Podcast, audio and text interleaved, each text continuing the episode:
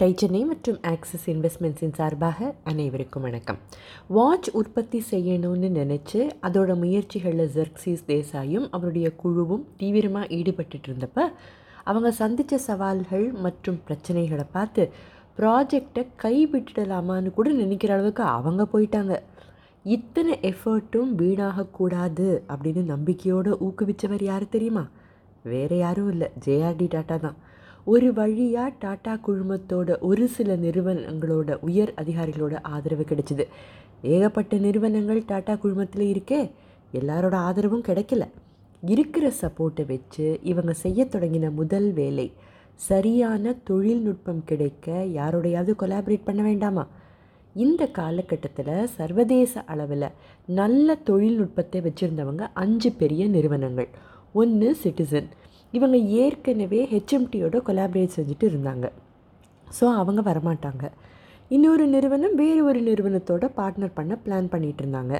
மூணாவது நிறுவனம் பொருளாதாரத்தை பொறுத்தவரை ரொம்ப இக்கட்டான சூழ்நிலையில் இருந்தாங்க. நாலாவது கேசியோ அப்போ தான் அவங்களே செய்ய தொடங்கியிருந்தாங்க.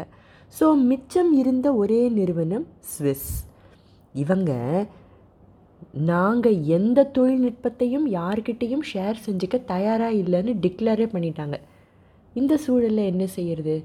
இப்போ நாம் பார்க்குறது ஆயிரத்தி தொள்ளாயிரத்தி எழுபதுகளோட பிற்பகுதி. திடீர்னு டிஜிட்டல் வாட்சஸ் சர்வதேச மார்க்கெட்டில் பிரபலமாக ட்ரெடிஷ்னல் வாட்ச் இண்டஸ்ட்ரியில் உருவாச்சு ஒரு மிகப்பெரிய சவால். ட்ரெடிஷ்னல் வாட்ச் தயாரிப்பாளர்களுக்கு இது ஒரு பெரிய அடி. இந்த டிஜிட்டல் வாட்சஸை ஏகப்பட்ட பேர் தயாரிக்கவும் தொடங்கினாங்க. பழைய மாடல் வாட்சஸை விட இவை விலை மிகவும் மலிவு வேற. ஜக்சீஸுக்கும் அனிலுக்கும் இந்த புதிய மார்க்கெட்டுக்குள்ளே ஆழமாக இறங்கி பார்க்கணும். இதில் நிறைய வாய்ப்புகள் இருக்கும்னு தோணியிருக்கு. பல சவால்கள் என்னெல்லாமோ செஞ்சு பார்த்தாங்க. தொழில்நுட்பத்தை இந்தியாவுக்கு கொண்டு வரதில் பிரச்சனை. அரசாங்கத்தோட ரூல்ஸை ஃபாலோ செய்கிறதுல அந்த காலகட்டத்தில் இருந்த சவால்கள் அப்படின்னு இவங்க சந்திக்காத சேலஞ்சஸே இல்லை. இவங்க இத்தனை சவால்களோட போராடிக்கிட்டு இருந்தப்ப அதிவேகமாக ஏறிக்கிட்டு இருந்த டிஜிட்டல் வாட்சஸோட டிமாண்ட் குறையவும் தொடங்கியிருக்கு. அதுக்குள்ளே சிட்டிசன் சீகோ போன்ற வாட்ச் உற்பத்தியாளர்கள் எலக்ட்ரானிக் வாட்சஸை செய்ய தொடங்கியிருக்காங்க.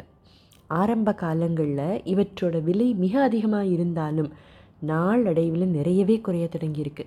இத்தனை விஷயங்கள் நடந்துக்கிட்டு இருந்தப்ப ஏகப்பட்ட முயற்சிகளுக்கு அப்புறமும் டாடா ப்ரெஸ்ஸோட வாட்ச் ப்ராஜெக்ட் டேக் ஆஃப் ஆகவே இல்லை.